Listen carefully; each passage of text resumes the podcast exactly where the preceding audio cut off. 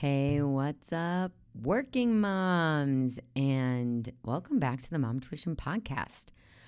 Okay, life has been a bit crazy for me lately, uh, especially coming off of Memorial Day weekend. And I can't even begin to really tell you all the things that have been going on. Uh, first, it was uh, my car was flashing oil pressure, check engine, and a bunch of other uh, codes were flashing randomly. I got my oil changed, and while I was getting my oil changed, this was yesterday, and today is Wednesday, May 31st. I the guys were struggling to undo the bike rack that I have on the back of my car and so you know, I'm 28 weeks pregnant and I get out and I help them. And as I'm undoing, I pulled into one of those oil change places. This was a Valvoline. Um, and they have that kind of like netting that goes under your car um, and you pull over it. And I was undoing the bike rack for them. And as I went to pull it, I instinctively looked like stepped forward to support myself a bit more to bring the bike rack down. And I stepped right into the under, well, I'm calling it an undercarriage. I don't know what it's called, the netting. And instinctively, fortunately, I turned 180 degrees and fell on my bike rack on my back. And it definitely hurt, but it wasn't like oh, something terrible happened. But if someone had been recording, I swear this would have been a viral TikTok or reel. I mean, 28 week pregnant person steps into the netting and falls into her bike rack. I mean, it was like it was out of a movie. And so that was part of my day yesterday. So then today I had to take my car into the dealership because the check engine light was still on after the oil change. And it turned out that my gas cap had a small leak in it that was causing the pressure to be off. I'm not really uh, sure. But anyway, so I had a bunch of car issues that then got worked out thankfully. I also forgot to mention that I was traveling recently with Grayson and we were flying from I had gone to go visit my family in Wisconsin with him and we were flying back from Wisconsin to San Diego and after our flight landed and pulled into the gate we were walking off the plane and you know the stroller is waiting there for us and it's late and he's sleepy and he wants me to pick him up and fortunately I have this travel stroller that is a one-handed kind of you can fold it or open it and it's the Nuna travel stroller. I don't know if anyone has it. Anyway, I go to open it and I'm going to try to lock it out and put him in it and it just keeps kind of falling and I'm like, what is going on? So I look and the wheel had broken off. And the interesting thing is, when we had gone to the bathroom uh, just before getting on the flight, I felt the back right wheel kind of, I don't know, it, it kind of bended outward, but then eventually went back to normal. And so I, I didn't think it was broken. But when we went to get the stroller, the back right wheel was broken. So uh, at the time, I think I was like 24 weeks pregnant, holding my 32 pound toddler boy, carrying him, and trying to open this stroller. And there's all these agents around or service, you know, airplane service people and people with the wheelchairs, etc. And this was hilarious. So one of the guys, you know, brings the wheelchair over and kindly puts the wheel the broken stroller into the wheelchair and then I had a diaper bag and then my own backpack with my laptop in it.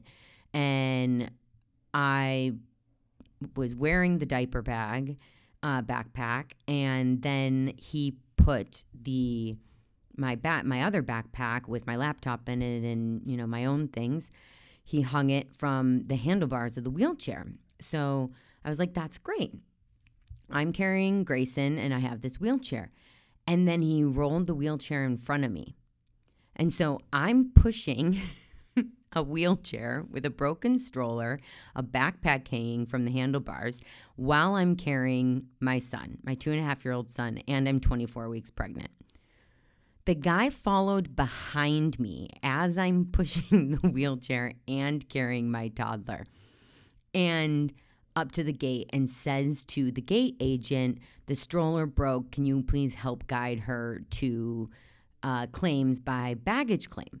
Now, there are three gate agents, and they're all standing there and happily talking to me about where to go and and the claims and how you know they don't cover strollers but to go down there file a claim see what they can do and again no one called for help. I'm holding my son, who is, again, he's like 37 inches tall and 32 pounds. I'm 5'2. I'm 62 inches tall. And I'm pregnant, visibly so. And it it didn't bother me. I'm not sharing because it's annoying. It was humorous. And the Iron Man in me was like, you know what? I don't need anyone's help. I will push this wheelchair with my broken stroller, with this backpack hanging from it. I will wear this giant diaper bag. I will carry my two and a half year old, and I'm pregnant and I'm going to do this all by myself. Thank you so much for everyone for offering to help. It was mind blowing. And as I'm walking through the airport, pushing the wheelchair, there was a airport worker who ran over. Uh, he didn't speak much English, um, but he ran over and started pushing it to the elevator for me. And I was like, wow. Didn't even ask if I needed help. He knew I needed help intuitively. Mom tuition, dad tuition, worker tuition. I don't know what to call it, but I then went down to baggage claim and went into the United Claims office to file this claim report. And kindly, they don't cover strollers. They did give me some travel vouchers, and that was really nice. And I still had to get my bag off of the the carousel. And so and the worker guy took the wheelchair because that needed to go to someone else who was getting off of an airplane. So I take, I carry the broken stroller and my son and the two backpacks and I carry it over to our baggage claim. And again, no one has offered to help. And I pick up our Dakine, you know, rolling. Do you say a Dakine or Dakine? Anyway, Dakine um, rolling duffel bag. Uh, and I get that off the carousel. Again, Grayson's really tired. And I go, hey, buddy, I am so sorry, but I really need you to walk because mommy has to carry the broken stroller, these two backpacks, and roll this rolling bag out where my mother in law was picking us up. And I had called her to see if anyone else, if my father in law decided to join, hoping that someone could run in. But she was all by herself. So there I was, carrying a broken stroller, rolling a duffel rolling bag, two backpacks, and my son sleepily holding his blanket up to his head, walking out to the car. And I just, it's more humorous to me than anything that sometimes humanity is just surprising. It is, it is amazing. Um, and more than anything, it was a reminder that moms, we can do anything. that was my takeaway. Not not anything honestly that negative, more shocked and surprised, but that you know what? I can do this and I will do this and I got this. So, that's my inspirational story for you all today. And with that, uh, I did want to remind you all that I made a big announcement on last week's podcast episode, and that is I am officially launching coaching as part of Mom Tuition. I had the pleasure of working with three women and working moms and helping them with either reframing negative thoughts, coming up with ideas to uh, make life a little less overwhelming, organizing things, as well as discussing career and goals and dreams and where they want to go with their life and what they want to create and supporting them in that direction. You know, I I at one time and, and I think I shared this last time, I thought I wanted to be a licensed therapist. But there's something so heavy about it. This was beautiful.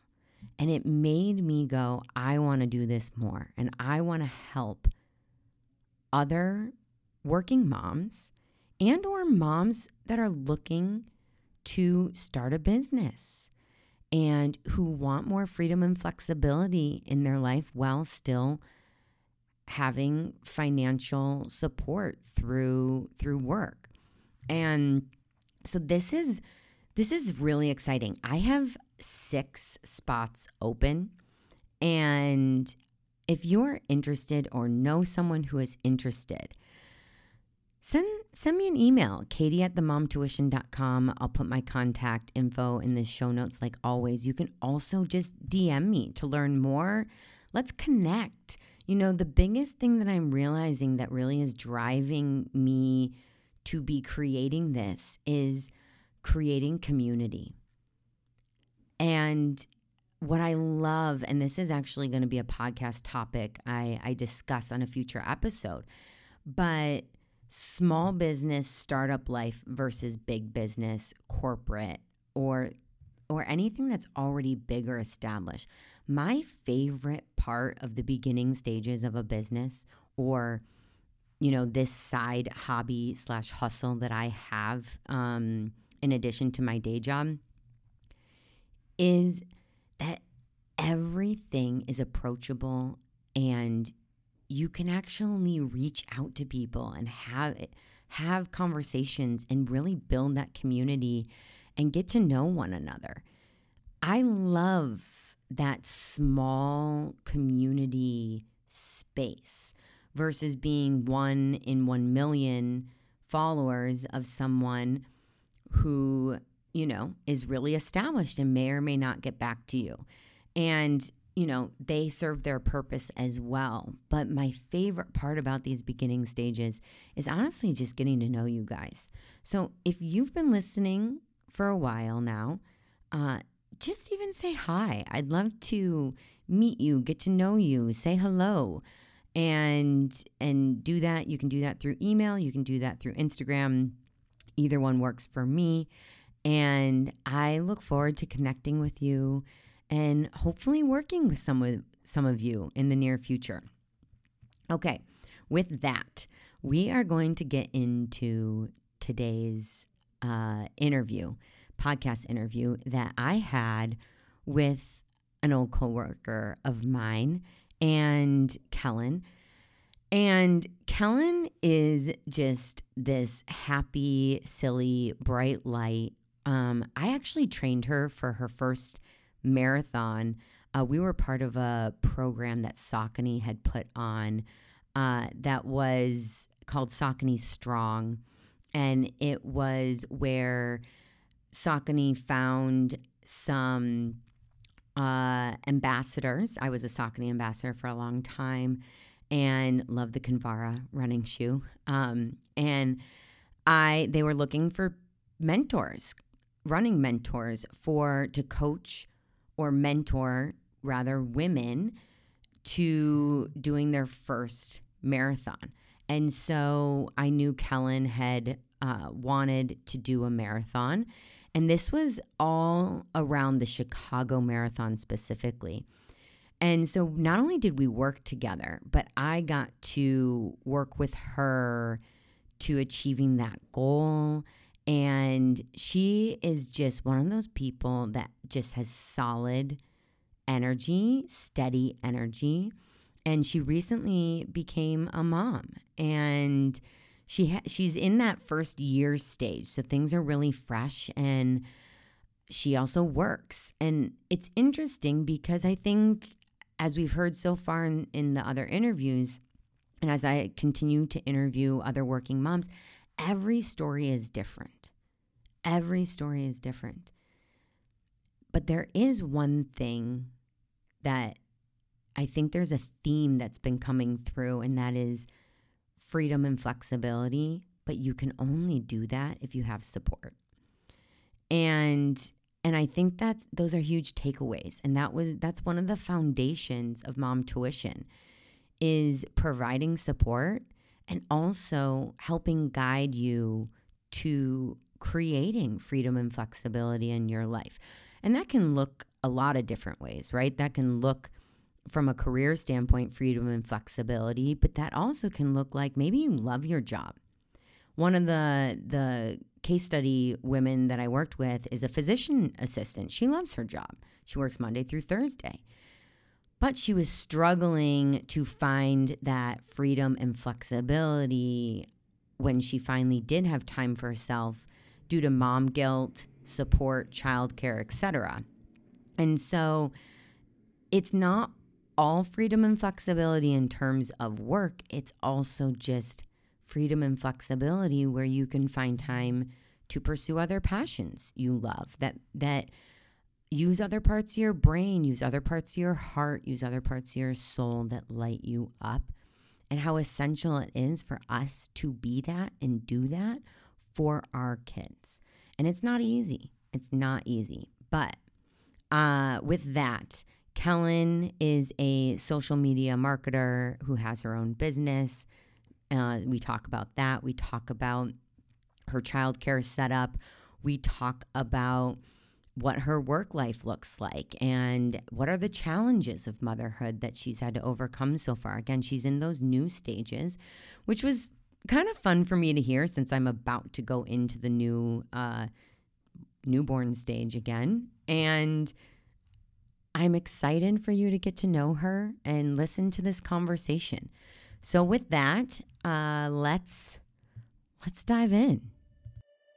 Welcome to the Mom Tuition Podcast, where we help ambitious moms tap into their intuition, find their purpose, and live their best life. I'm your host, Katie. Join me each week as we dive into career, business, self development, and personal growth Get inspired by successful moms and experts who have been in your shoes. This is your weekly dose of motivation and practical tips to unlock your true potential. Let's dive in.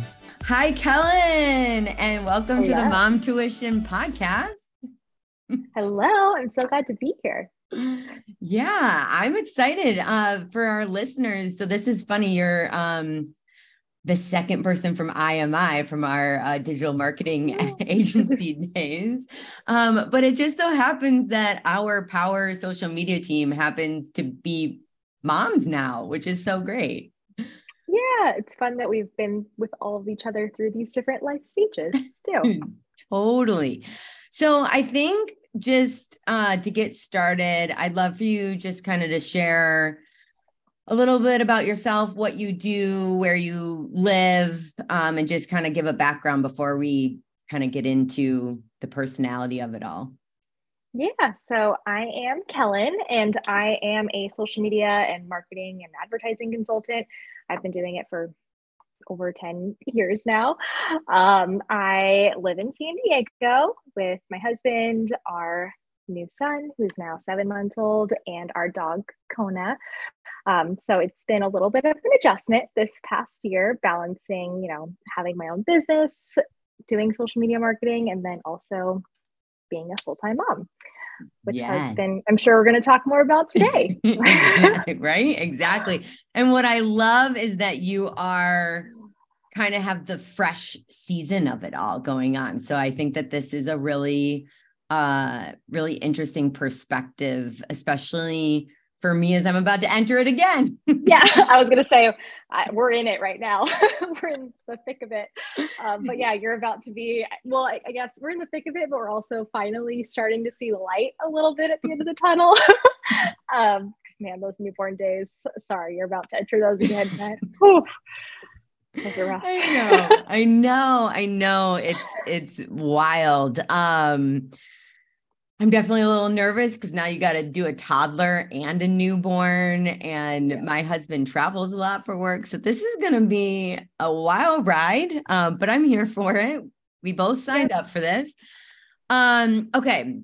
So I like to kick things off truly. I'm a huge personality person. I just think it's really fun. So I'd love for you to share what your Enneagram is, your Myers Briggs, and then uh, your astrology sign today. And um, yeah, let's start there.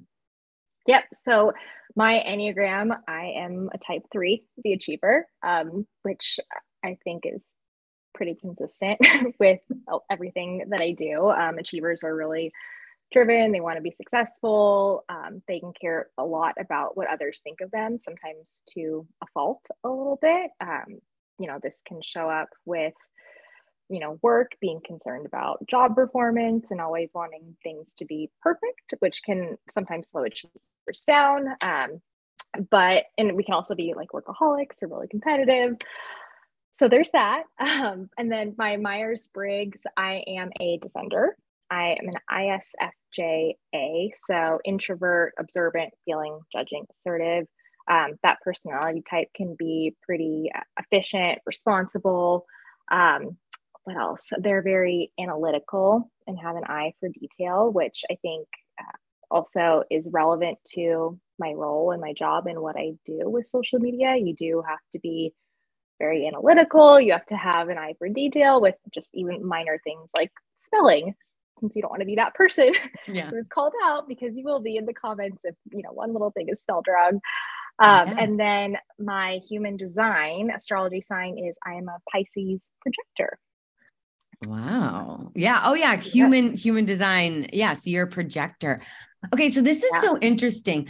I'm curious because I think you talked a lot about it from a work standpoint, all of these personalities. Um, uh, but do you feel like these come out in a different way as you're momming? Like how like are you like that mom who's like crawl buddy crawl? Like you know what I mean? Like yes and no. You know, it's so funny because I think I think my role as a mom is a little bit different than my work personality. Like I I think I'm a little bit more um relaxed, I guess. Like we don't really as of right now have a super strict schedule with him. Like there is no like we've got a rough outline. Like we've got, you know, you wake up sometime in the morning whenever he gets up, like sometime maybe 6 a.m and then evening we're always down in bed by seven. We try to keep them up till seven. But during the daytime naps just kind of happen when they happen. It's not like okay it's 9 30 on the dot. We have to get you down for an hour and a half 1 p.m on the dot. You've got to sleep till 3 because as you know as a mom that doesn't always work out as you have planned. Um, so i think i'm a little bit different with my personality type as a mom. Like i do I am, you know, somewhat concerned about him making sure he's achieving these milestones, but it's also like he'll get it when he'll crawl when he crawls. He wants to crawl, but he's not there yet.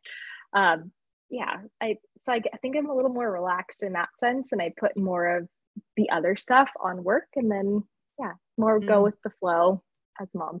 That, that's cool. That's so interesting because I find these I often take these and I only think of it from a work perspective. Um, and they, uh, you know, Enneagram and Myers Briggs are designed a lot around kind of how uh, your relationships are in the workplace and what your strengths are and where would you fit best in like a corporation, et cetera. But I'm always curious if it comes out, you know, in that like working or in in mom life. But I, but okay, Myers Briggs introvert. How Mhm. is that with being a mom? Ooh, it's a little tough because I, you know, I'm definitely quieter. I'm on the quieter side in in general, I would say. Like I'm not a huge extrovert. I'm not the life of the party that's like going out and meeting every single person. So as a mom, I would say I'm, in some ways I'm a little bit more secluded. Um, and I've got friends that have gone through being a mom at various stages right now. Like a lot of them, kind of like you, their kids are are two now, um, or even older, two, three, one. So they're not in the newborn phase. So sometimes I feel as an introvert, it's a little bit harder to ask certain questions. I'll be like, eh, I'll just figure it out uh, myself Mm. versus like asking people that have already done it before me. Um, there are things that I'll ask, but again, it, it's kind of harder because your mind just forgets as you go through it. Like I'm sure once you are back in the new, newborn stage, you're going to be like, wow, the sleep deprivation really catches up to you. Whereas when you're fresh in it, you're like, oh yeah, here's exactly what I did. Here's what we gave them. Um, so yeah, Yeah. so different. because part of me feels like also in this beginning stage the overall sleep is higher so there's like downtime for you to um you know on the weekends to maybe read like i don't know how long he naps but like let's say he naps like 4 hours a day on average like give or take i don't know Mhm. but like you know you have like an hour of me time you have an hour of cleaning time you have an out like you have like and then, so right now, I will be really curious to hear how this evolves for you as an introvert and where you get that kind of alone, like alone time or downtime, because they they end up just following you around the house.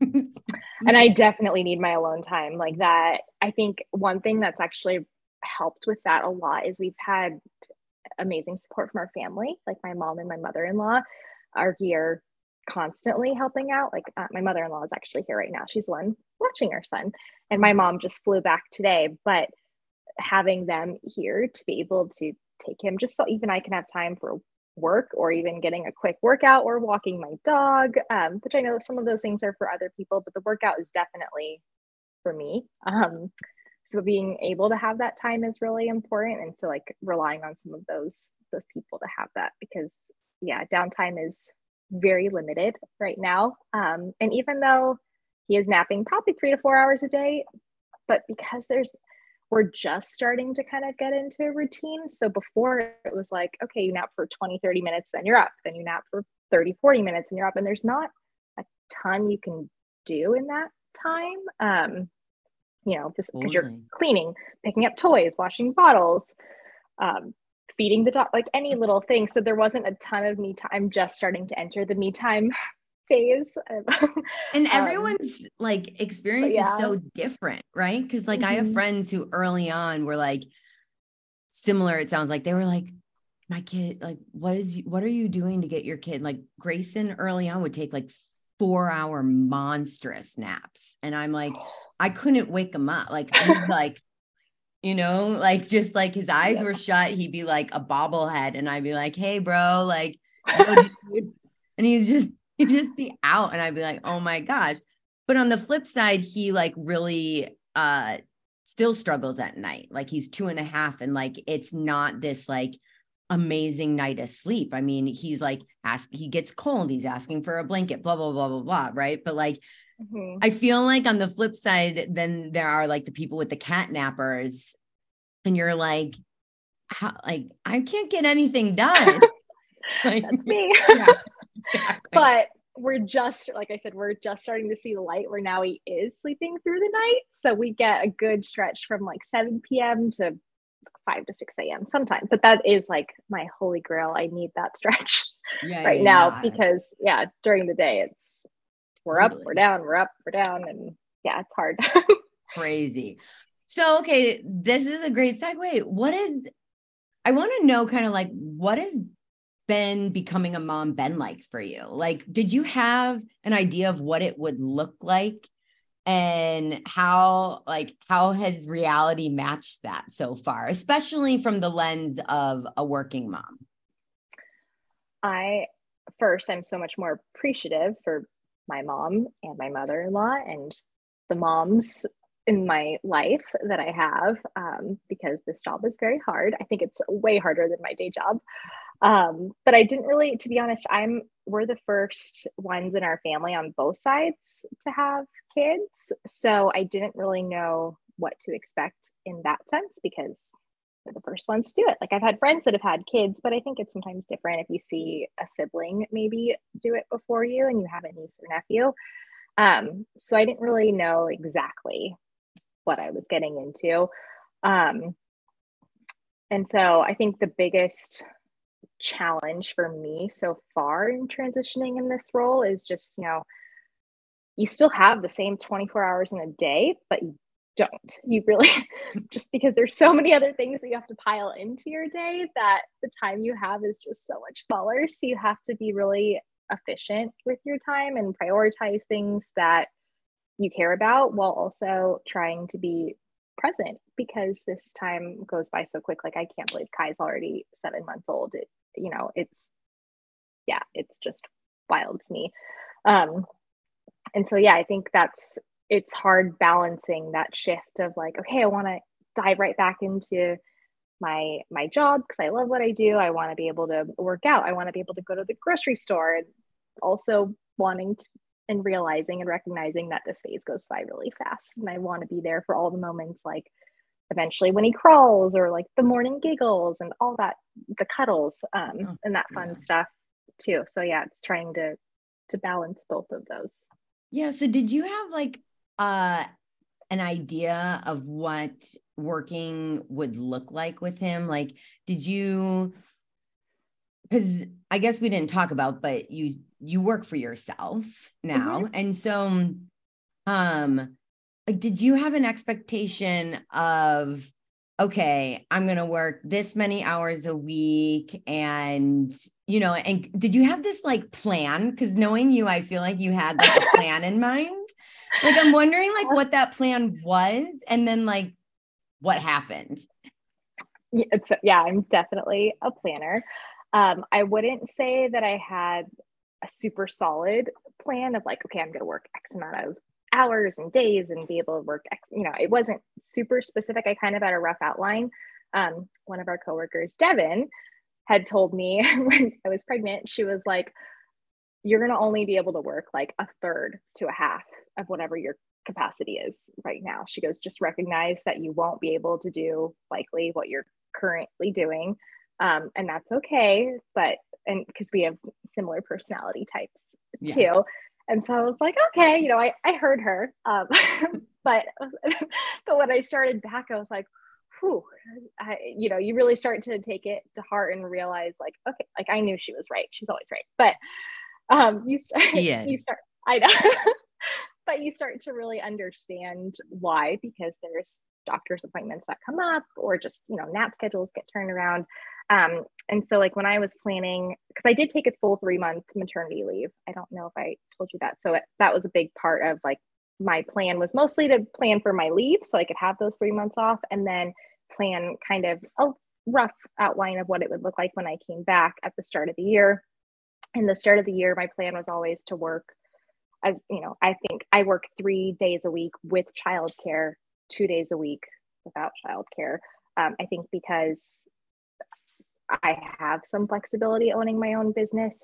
I have Mondays and Fridays. I I don't have help, but all of my clients are wonderful and understanding and I've told them like, "Hey, I'm still working Mondays and Fridays, but those might not be the best days for calls unless you're comfortable having a baby in the background or whatever it might be." And all of them are they're either like, "Yeah, that's fine. I've got kids too. Like I know how it goes," or they're like, "Okay, no problem. Let's just do Tuesday or Thursday." So um yeah, so that was my plan was figure out how to work at least three days a week with help so I could have that good block of time. I've got my mother-in-law's here from nine to four. So, you know, it's not a full 40 hour work week per se, but it's enough time for me to get what I really need to get focused on done. Um, yeah. And then I'm kind of just figuring it out as I go with, you know, what clients I take on, what new work I want to pursue and trying to be more intentional with the projects I take on because again, my hours are limited with those three full days of help and then two days of juggling it.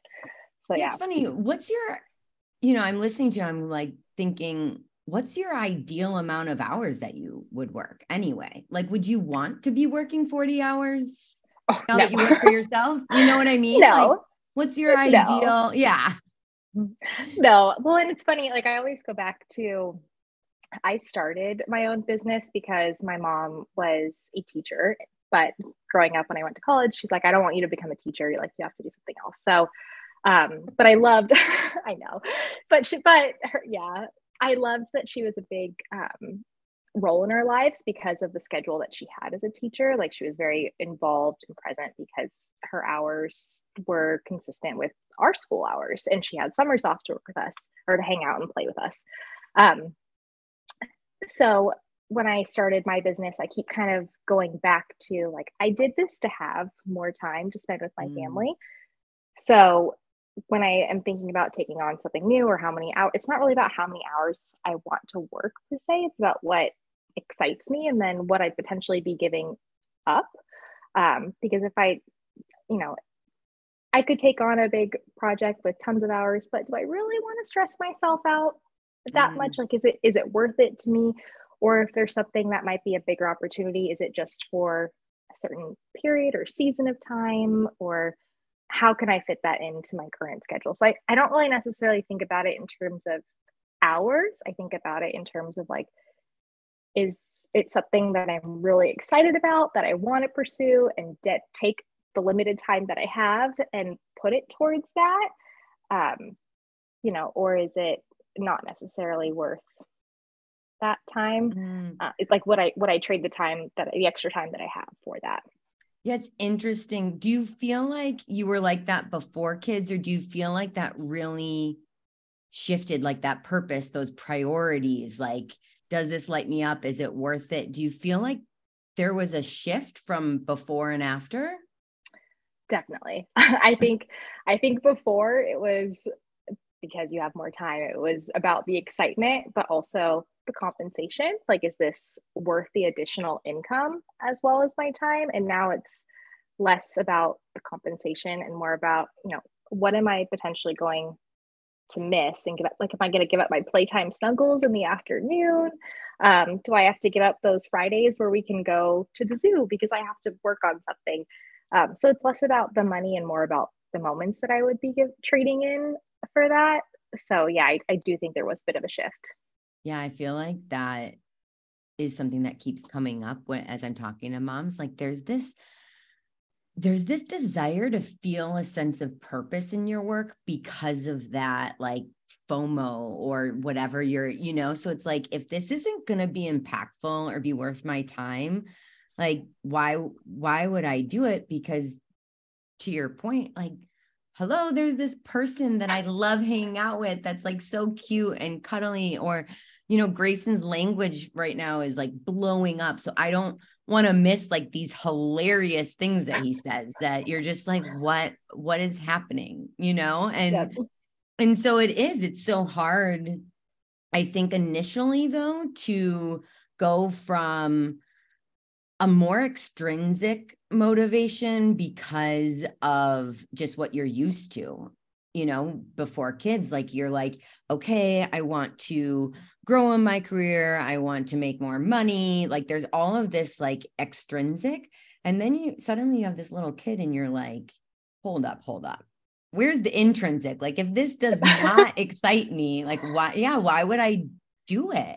And so what like with that being said like what does light you up? What are the things that make you excited about working and and why do you keep working? Because i think that's like the hardest part about being a mom there's this transition and especially in maternity leave where you're in it and like yes you need the downtime because of the sleep deprivation and all of that but there's also then that initial experience of transitioning out of being a hundred percent available Mhm. You know so like what what drives you to work what what do you love about it and how has how did that evolve going from that like i can always because you're he's only seven months you're four months Yeah. out of maternity leave so i feel like it's so fresh so i i, I want to know well, and I'll be honest, I did when my husband was gone for, I mean, he was only gone for a night, but it was one of those like, it was basically two full days of me by myself in a row. And it was the hardest two days, like so much harder than my day job. And I was like, I don't know how anyone is a stay at home parent, just because for me personally, that was took so much more energy and time out of me. I was drained by the end of it. So I'm so appreciative to have the help, and I have a huge appreciation for people that are full time stay at home parents. For for me, I think my job and the work that I do is just a, it's a part of who I am, um, and that is a part that I don't want to give up mm. yet. You know, there's a lot of sacrifices that I think you make as a parent, and especially for moms. And you know, I've already made a little bit of a sacrifice by cutting down my the amount of time that I have of working days to a couple days. And so I really for good reason, but I just my job is a part of who I am. I love the clients I work with. I love what I get to do with helping them grow their businesses online, leveraging social media. Um, I love coming up with the strategies and I love copywriting and content creating. And so yeah, I think I don't, I can't really imagine. I don't know if my life will be, you know, I don't know what that looks like five, even 10 years from now because the industry is changing so quickly. Um, but with that said, like that's still something I think I'll always be one of those people that wants to have some career that's just for me, uh, in addition to my role as being a mom. Yeah, I can relate to that so much. Like, I think there's I have, I too have so much respect for the stay at home parent. Like to be in that world is, is mind blowing to me. I'm like, oh my God. so hard. yeah. I mean, and to your point, like I, I do better as a parent if I go and I use other parts of my brain. Like I just, yeah. I, I work best that way. So what drives me is that we're multifaceted people and so it's like i i can relate to i have to have these other areas because that is who it's just at the end of the day that's who i am right? That's who you mm-hmm. are. But did you go through any feelings of like mom guilt or anything like that? Or was it oh, yeah. an easy transition for you to go back? Um yes and no. You know when i started back in January, it was it was nice because I still I've had so much help with family. And because I work from home, like I'm not going into an office where I can't see my son. Um, I'm still here.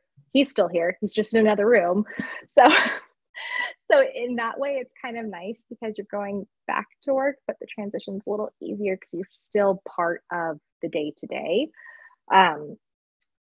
But yeah, I mean, I definitely, there's some days where I do feel mom guilt because I'll have to work a little bit later, work on the weekends, or my husband and I will have to juggle responsibilities of like, okay, you know, I need to get, I need to work longer hours today. Can you do bedtime or feeding? And then, you know, vice versa.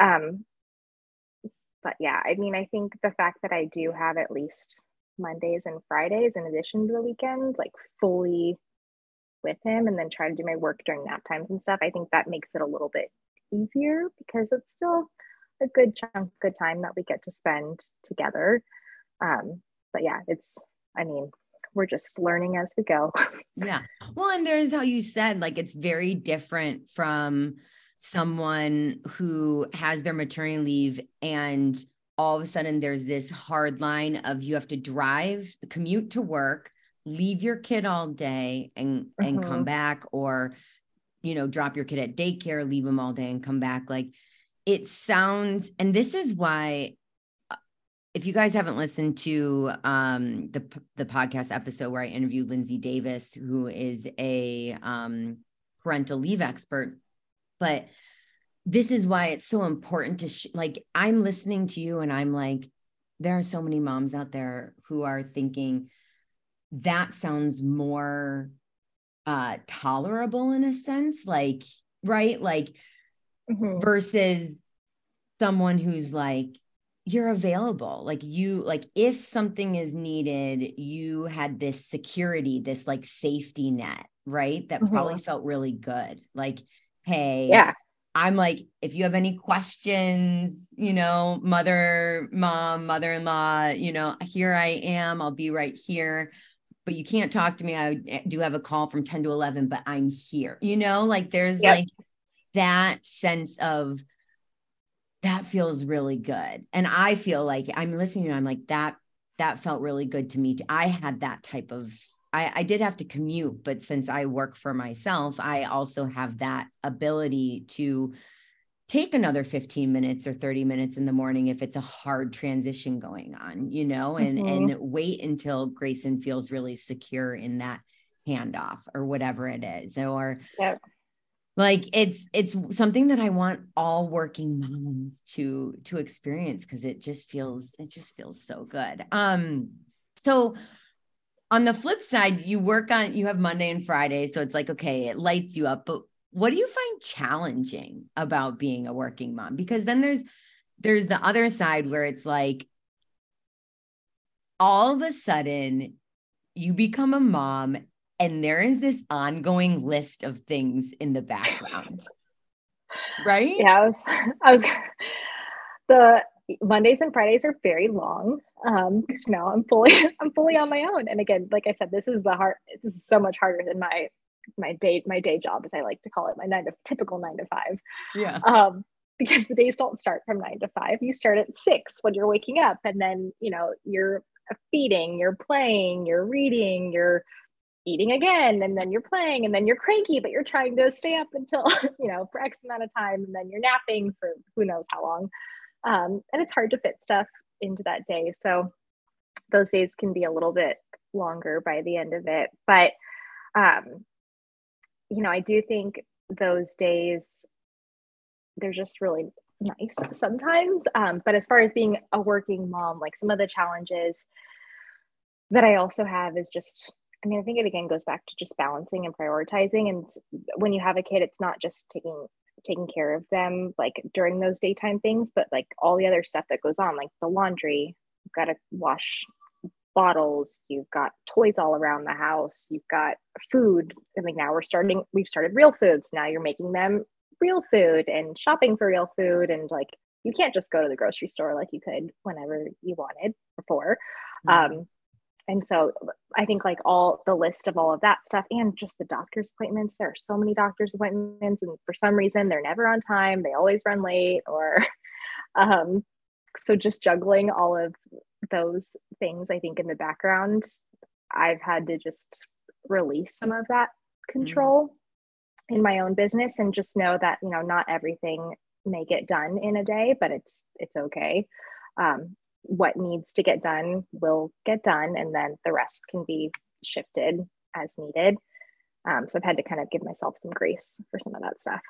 Yeah for sure. It's it's also like the amount of time that you think about like it, i wasn't for me i wasn't expecting it to be like a part-time job of like thought process like mm-hmm. like, like, getting ready like, yeah like i have a to-do list um and on the left side is business and career and on the right side it literally says momming. Yep.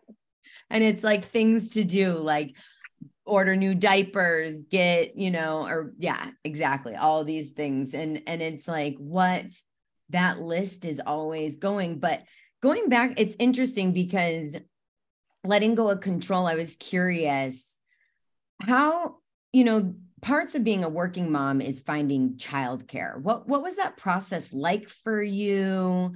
Um, how did letting go of control? Because you said that you uh, do a more flexible schedule, so there's not really. So how did that go with like trusting that someone can read the cues of Kai and like understand that you guys are kind of like a free flowing family versus you know, most daycares are like, we don't care when your kid is tired, we do nap time at this. You, you know what I mean? So like how how did that go of like finding childcare, determining the childcare, and then teaching about your style of of the routine? So uh, for finding childcare, like right now, we're just using family. So it's just my mom and my mother-in-law, and they kind of switch off. Um, and my mom stayed with us for the first three months, so we feel very spoiled, lucky, but also spoiled because it's you know when you're going through those first couple months, having any extra set of hands is just yeah, it's wonderful.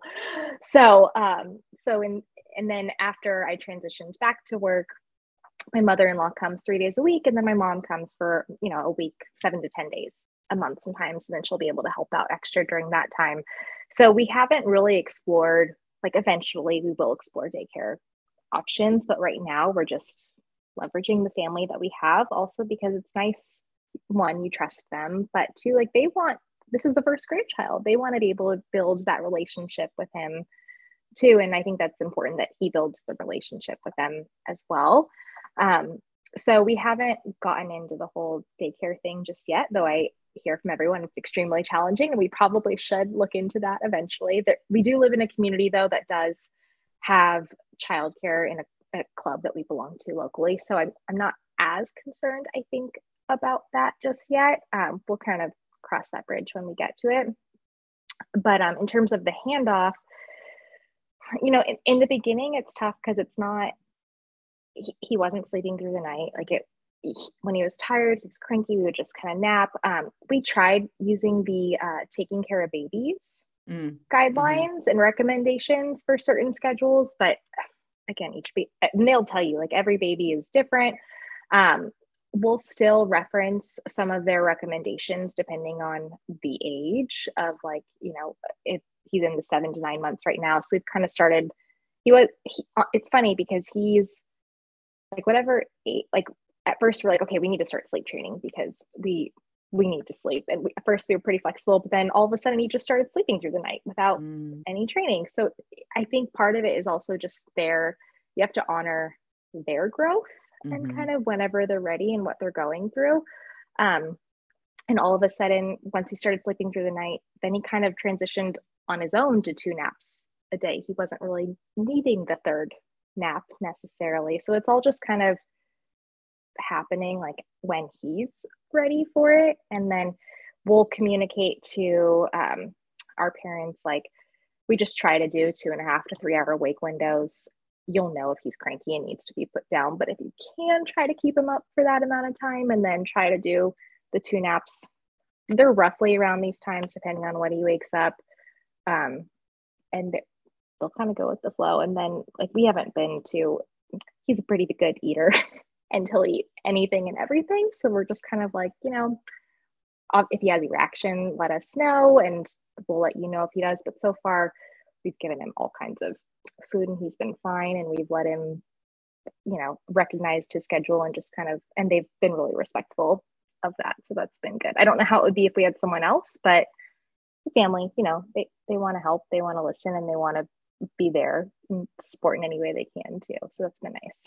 Yeah, that's so awesome because I think you are I can relate to that. I mean, my mother-in-law lives right above me. Um so yeah. I think I I also have been spoiled. I'm very spoiled and my parents come out three, four, five times a year and so we have a very you, you and I have a very unique mm-hmm. experience in terms of like we also we have chosen not to do daycare that is not something we want to explore um we really like having a nanny and we love having our parents and that works for us yeah. and that's why childcare though as a working like a working duo uh like it's whatever works for you and mm-hmm. and not everyone has family to support though and their default is daycare or not but i think it's really interesting to sh- every person i bring on to share what their childcare experience is because as working parents that is part of the package. Like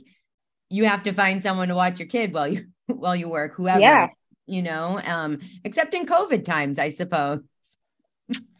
No, yeah. that's an interesting I, know, I can't imagine all the i i someday need to have if, if you know a parent who wants to be a working mom, I'd love to know because I want to bring them on because I think that is a whole nother story.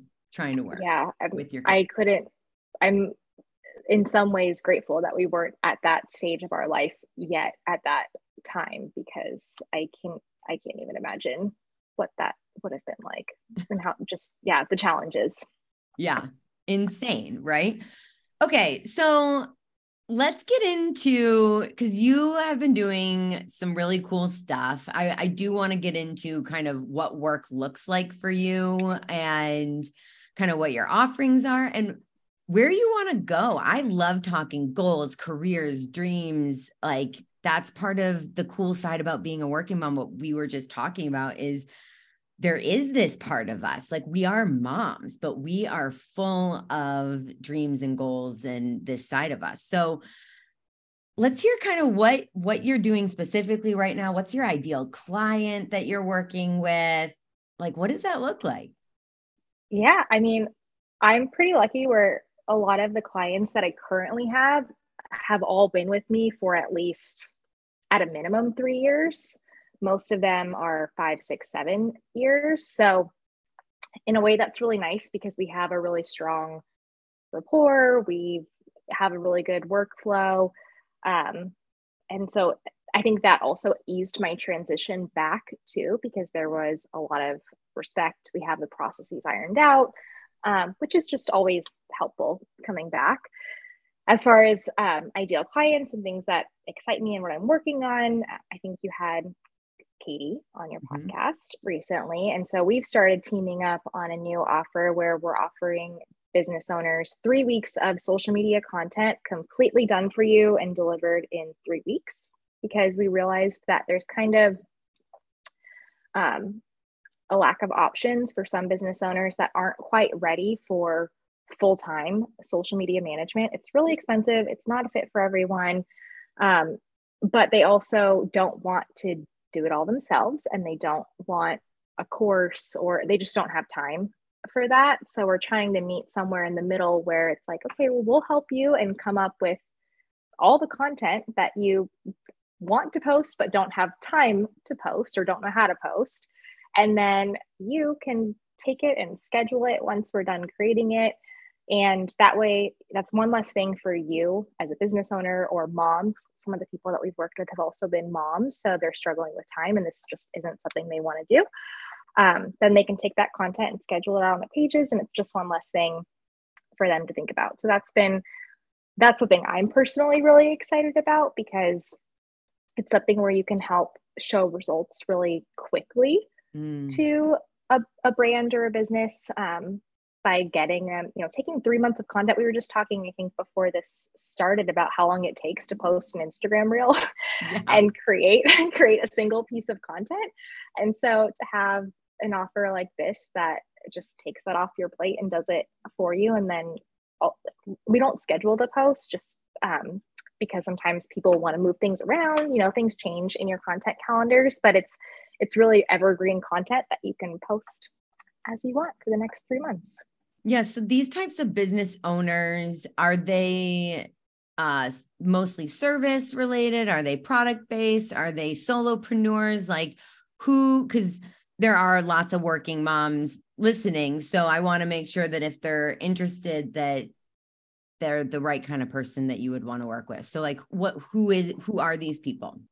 Yeah, both. Um, in the the ones that we've done so far have primarily been service providers. However we've got one coming up that will be for a product based business. So i think um, it's really about in terms of the brand we have a pretty comprehensive you know me i'm a planner so we have a pretty comprehensive onboarding where a lot of the legwork is done up front by the client. We ask a series of questions to ensure that we understand their goals for social media, their brand tone of voice, make sure that they have images available for us to use because as you know, images are a really big part of social media success. So I do think I think that is honestly more important than whether it's a service-based business, a solopreneur, or a product. We want to make sure that you do have high quality images um, mm. for us to be able to share on social media, and we'll help come up with videos and we'll give you a script if, if you know there's videos we have ideas for you to create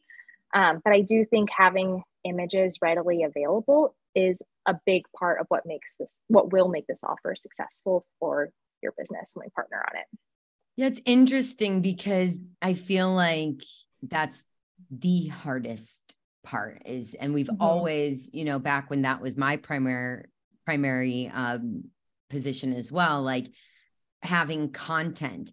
What do you think though, like the images, what do you think though there's this trending towards back to text though? So mm-hmm. like how how much needs to be images versus like just having a brand palette or like are you find like what are you what are your learnings so far um with yeah with that yeah that's a that's a great question and so usually what we'll do is we'll try to have a mix so in of photos videos and then text based graphics and the text based graphics we create a brand kit for you in Canva based on your, you know, your colors, your logos, your all of that stuff. So that way the content that we create for you in Canva is aligned with your branding and your website and your look and feel of social media. Um, but yeah, about a third of the content, again, it kind of depends. It goes back to whatever the goals are of the business, but on average, for the ones we've done so far, about a third of the content is text. So it could be educational or informative carousel posts. It could be, um, we recently had a, a link, so not just Instagram, but we did one on LinkedIn for someone. And there was a lot of um, memes or like trending stuff like that because those are pretty big on LinkedIn. Um, carousel graphics were really a big part of that strategy because carousels with tips, how to's, next steps, um, that's a big part of what drives success on LinkedIn as well as engagements and shares. So having text-based graphics, I do think again it, it depends on the brand, but that is a part of the offerings for this. So yeah, about a about a third of the posts, I would say. Interesting. And okay, you bring up LinkedIn.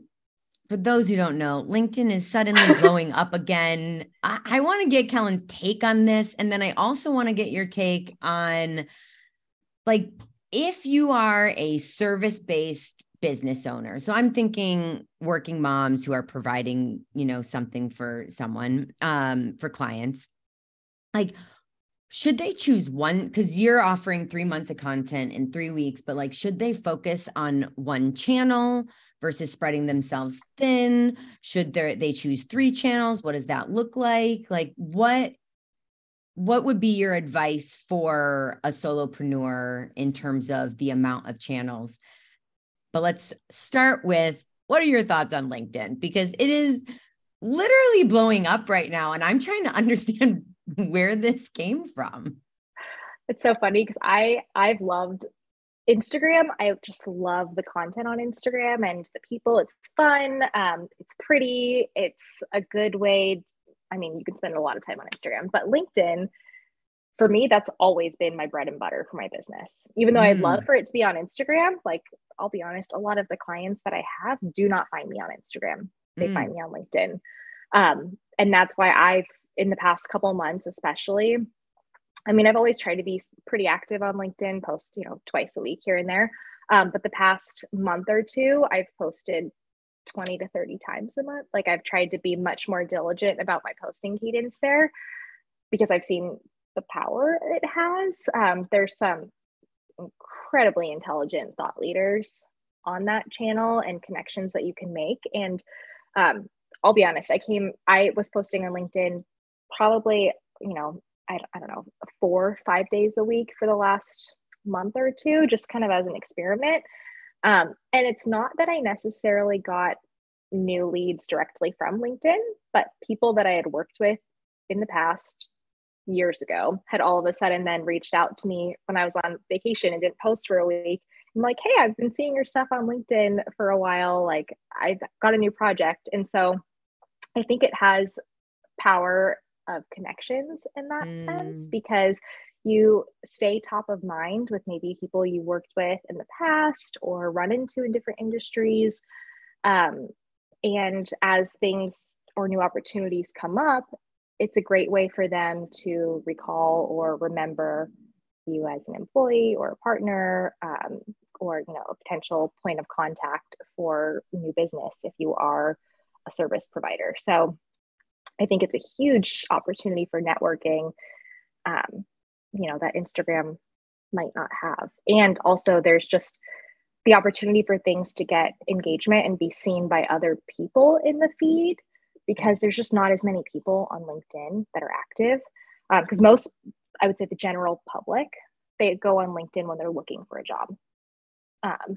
Versus on Instagram, there's just a lot more people that go on Instagram every day. So there's a better opportunity in some sense to connect with people that are career networkers and they're active and they want to meet other thought leaders and they're posting and um, so yeah i think there's it's less crowded mm. in that mm. space so, so, maybe it's more intentional with like who's receiving your message do you think it's mm-hmm. generational though because like we know like gen z tiktok like right like mm-hmm. this is like a huge but in terms of branding or general marketing of a product or service, like meaning like pitching the client.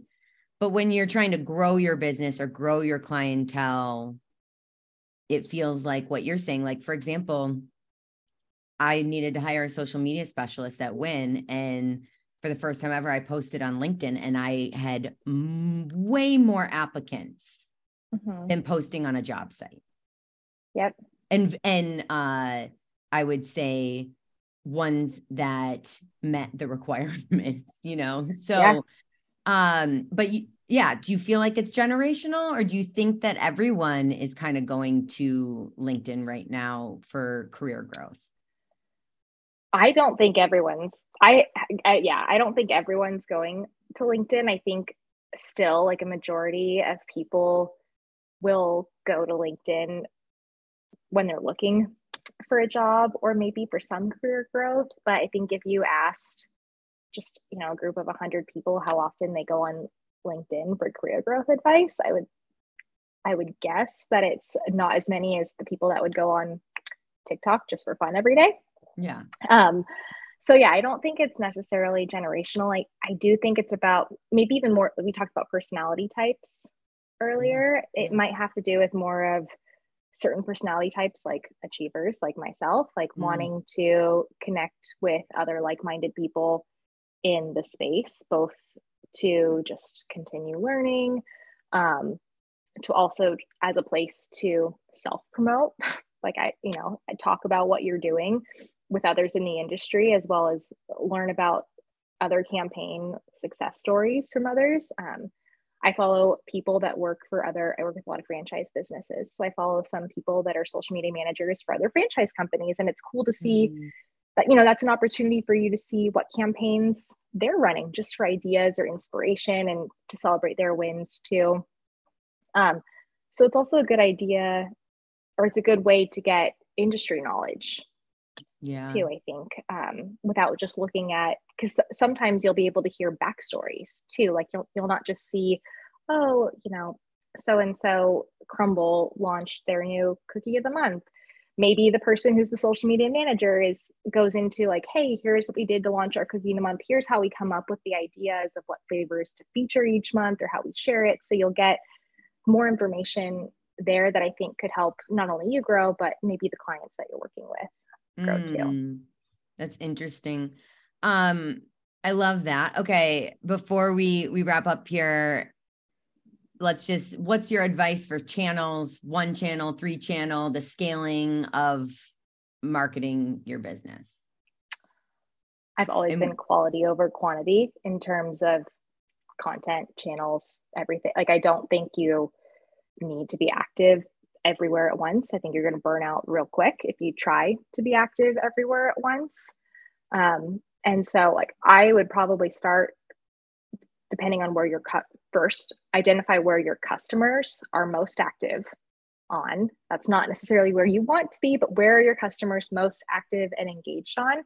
Because that should typically be where you start first. Um, and I would choose one or two channels. Ideally, their channels with similar strategies. So maybe if it's um, Instagram and TikTok, and then you're, you, there can be some crossover with some of the video content for Reels or TikTok mm-hmm. videos, um, or even Instagram and Facebook. You know, I don't think as many businesses are using Facebook right now, but just if you are going to pick two channels, it would be easier to choose those than say Instagram and YouTube mm. very different strategies. Um, so I'd probably start with one to two channels with a similar strategy or approach, go all in on those of trying to build it, build those out, get content, see what's working, um, and then start to, once you have an idea of what's working in the content, then you can actually start scaling on some of the other placements. You can still grab the handles though, just so that way people don't take them from you. But I, I wouldn't I wouldn't burn out trying to be everywhere at once. Yeah, it's interesting because I think uh just to add in my own thoughts on this, I think it's also really important to to know where your audience is, but then all of these platforms offer different ways of sharing and staying mm-hmm. aligned with yourself. So, like we were just talking how difficult reels are in certain capacities. So, you can make reels, but figure out what type of reel works for you. Like, it doesn't have to be this like eight different clips, music video cutting situation. Like, so many people who aren't doing that like one of my favorite um i was telling you big time adulting and fit dad ceo if you guys are looking for just humor um they just hold the their camera up and say something for 30 seconds and and put the you know captions on and and that's it and it works for them now they're creators they're influencers versus someone making a brand but then you know, I follow Hey Sleepy Baby, and she does a lot of just reels where she's just, again, she's just sharing tips or advice or something, just like holding the camera up. And that's driving traffic to buy her courses. So I think it's also being okay doing it your own way, right? Like, I think sometimes mm-hmm. we get caught up in the marketing world of like, seeing a trend and feeling like we have to jump on it or seeing it work really well like how often you get pitched on growth strategies right? And it's like mm-hmm. this worked for me and i'm making x amount of money in my business. And it's like but does that feel good to you? Like could you keep i think a good question is can i keep this up? Like yeah i was gonna say that's the number one thing that i just always ask like in terms of when you get asked, you know, how many times should I be posting? And I feel like you probably get that question a lot too. And it's just my biggest answer is at a cadence you can be consistent with. Um, because if it's not something you can be consistent with, if you can't do, you want to do five days a week, but you can't keep up five days a week, or you don't have enough content or time or budget, whatever it is, then you don't have to post five days a week. You know, start with whatever cadence you can be consistent with. And, you know, for me, that's two, maybe three times a week. And I'll be, I'm in social media. I'll be honest. That's all yeah. that I have the time for. Um, so figure out what works for you and just try to maintain that. And you can, you know, leverage the different placements to show up for your audience. And, um, but yeah, you don't want to, if it's no good if you're posting for 30 days in a row one month and then you're silent because you've got nothing else to post or you're burnt month. out or, or you're burnt or... out and you're tired and yeah. yeah. You're like, this is horrible. So. Yeah, I love it. Um, okay, last question I like to wrap up with is what is the best advice? It's two part. What is the best advice you've received as a mom? And what is the best advice you received um, just for career? I was thinking about this one. Um, and I think, you know, in terms being a mom, I think one of them is you can do anything, but not everything. Mm. Um, because, and you know, it kind of goes along the lines of like, it's a lot harder to say no than it is to say yes to things. And just as a mom, you really do have to prioritize certain things in your life because you're taking care of someone else other than yourself now. And so you have to be able to find balance in that and, you know, um, take time for family, your, yourself, because you can't take care of someone else if you're not taking care of yourself first. So I think that's been something that I've tried to take to heart is like I won't be able to do everything that I used to, even though I still want to do all of the things um, pre mom life. Um, and so I've just had to recognize some of that. And then in terms of my career, this kind of goes back to our running days of when we ran the marathon. Um, but one of like I think one of the best career and life advice things that I've gotten is just the mantra, you're stronger than you think you are. Mm. And I try to apply this to like everything that I do um, because you can only put limits on yourself. And I think as individuals, we sometimes don't acknowledge some of the things we've already overcome to get to where we are because they might seem so small now that we're here. Um, but you know, like you, it, it, takes a lot of work to start your own business, to grow in different companies, to transition to being a mom and balancing career and family. Um, I have a dog, training our dog, you know, that's a big challenge yeah. that we have to overcome. So, like, I think just recognizing those things and trying to remember, like, you're stronger than you think you are. You've you can mm. overcome so much already. You can continue to keep climbing that mountain. I love that. I love ending on that because I think it actually goes with being a mom too. Like you're going to have really tough days. And that is a great mm-hmm. mantra to say, I'm stronger than I think I am. And guess what? You're going to keep proving that to yourself over mm-hmm. and over and over again. Um, so, Kellen, thank you so, so much for being here. Yeah. That was awesome and inspiring. Um, I will put Kellen's information in the show notes if you guys want to get in touch with her. Um, if you want to take advantage of the three months of content in three weeks.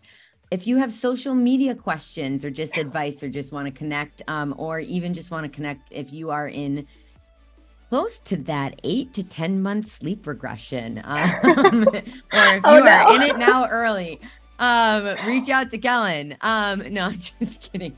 But, I was like, I'm um, just seeing the light. you got this. You're stronger than you think you are. Uh, thank you so much for being here. And uh, yeah, I'll put your information in the show notes. Okay. Thank you so much for listening in. I can't wait to hear your thoughts on today's interview and maybe what were your takeaways? What was relatable for you? I'd love to connect and send me a DM on Instagram at the MomTuition or email me Katie at the MomTuition. And if you are enjoying this podcast, I would love it if you would rate and review on if you listen on iTunes or wherever you listen. That would be so rad. My hope is to grow this working mom community so that we can all support each other. And I'd love to reach more working moms and help them gu- and guide them through this season of life. So, with that, I hope you have a wonderful rest of your day. And I look forward to connecting with you all soon.